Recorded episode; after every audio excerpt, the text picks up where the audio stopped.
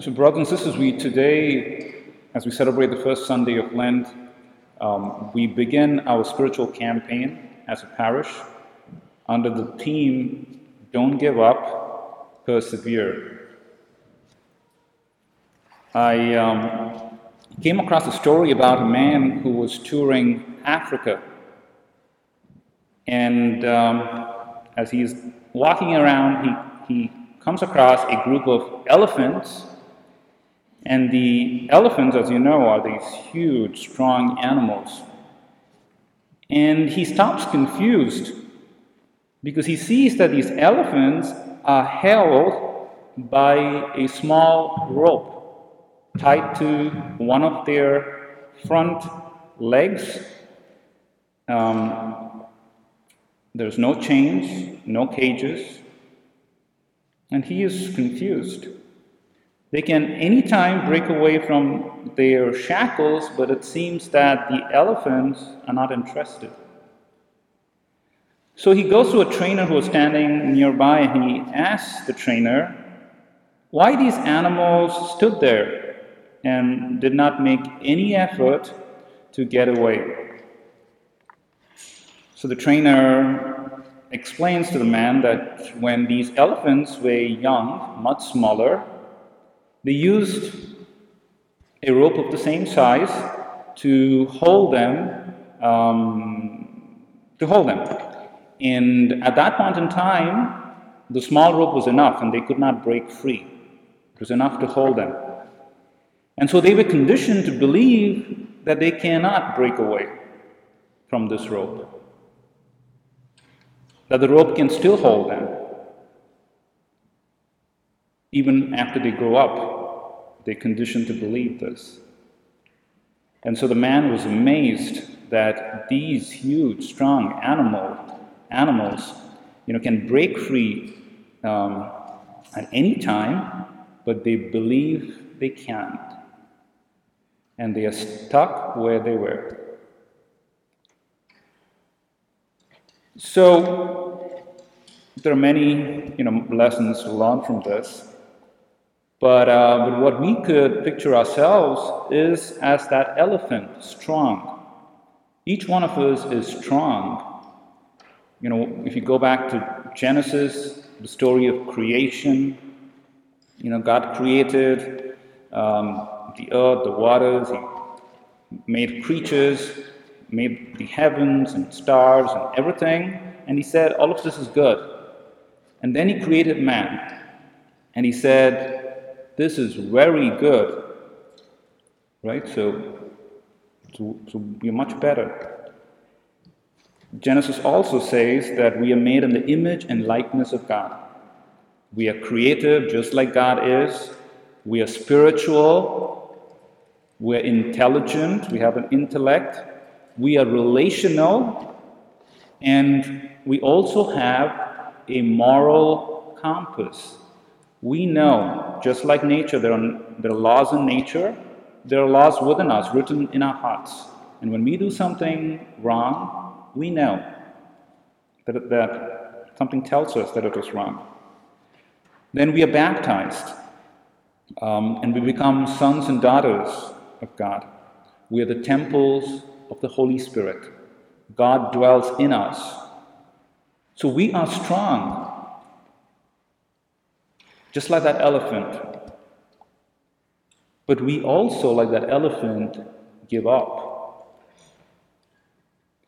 When, no matter at what stage of life we are in, there always comes a point when we hit the wall, when everything seems to collapse around us, when our worries, anxieties uh, seem to be coming true, when it's like the end of the world, and we are tempted or maybe we have, many times, given up. There's a word for it, it is called quitting. We quit. And there could be many reasons. One of the reasons for quitting is because we are overwhelmed. Imagine yourself as a student in college. Um, you want to get the best grades, you take on classes, and then you get this subject that is difficult Uh, you're trying your best, you're not able to keep up. There are other issues, your family, um, you're going through difficulties. Everything gets overwhelming, and then you say, you know what, let me just give up. Um, on a class, on studies. Um, today, with, with COVID, a lot of young people, teenagers, are pushed into online classes. And a lot of them cannot cope with it. I mean, they were really good probably with in person classes, but now have to take on online classes, and boy, I, I cannot do this. There are a lot of young people giving up. What about business? You start a business, you want to do well, but you're not performing to where you want to perform. You have a competitor who just comes into the business doing much better than you. It's challenging. You give up. You quit.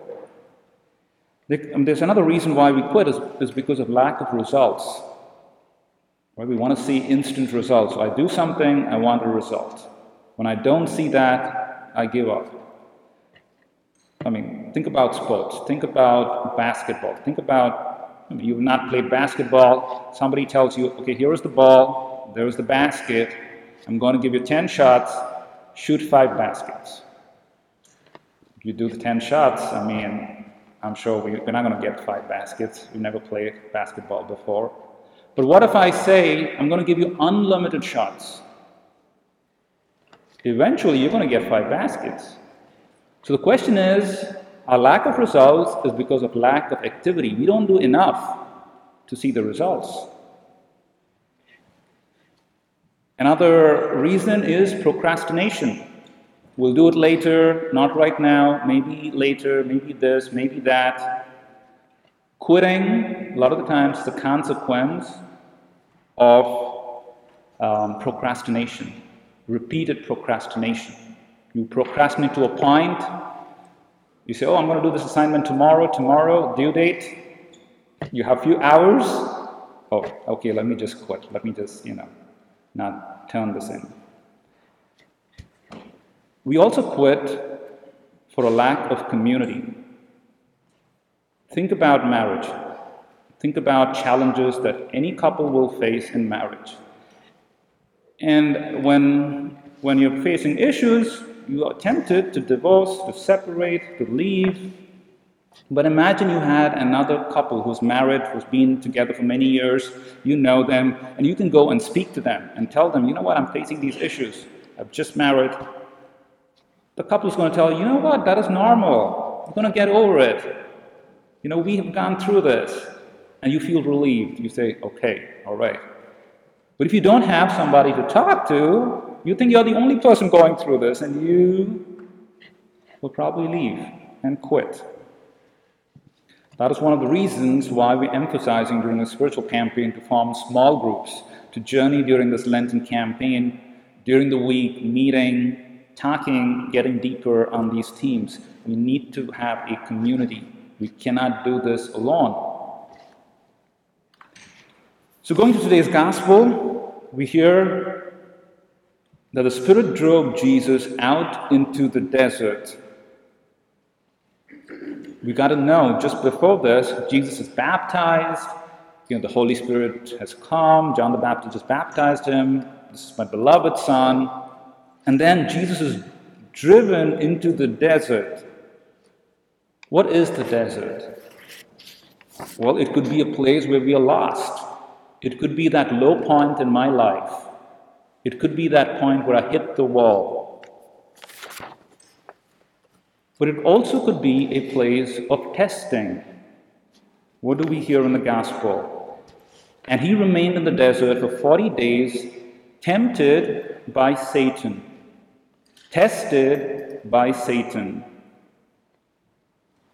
So the desert experience, an experience of testing, is a part of Christian life. There cannot be a Christian life without testing. It is a part of us. Jesus himself is tested. And at that point in time, we have temptations temptations to stray away from our Christian values. We attempted to avoid pain and struggles.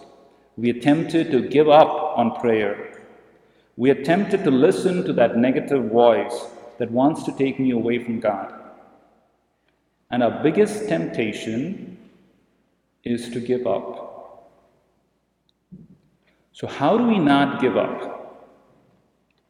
We don't give up by persevering, by following that difficult path, by taking a road less traveled. And when we do that, we begin to hear the voice of God in the desert. We're able to see more and see better. We uncover this fragrant aroma, this good taste. Things seem brighter.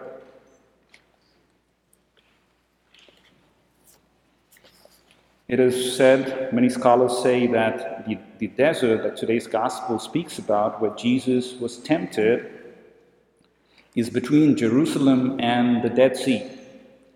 And it is a place called Mount Quarantania. In, um, in Latin, there's a word called quarantena, which means 40 days. That's where our English word quarantine comes from. And we have been through a big quarantine. It's going to be close to a year since the pandemic. And, um, and we may question ourselves what is God doing? Why is He allowing this? Well, listening to today's gospel, listening to what we've been talking about, it should flash. Yes, God is testing us. This is that test. Are we going to remain faithful and true to God? Are we going to persevere in our faith? This is not a punishment.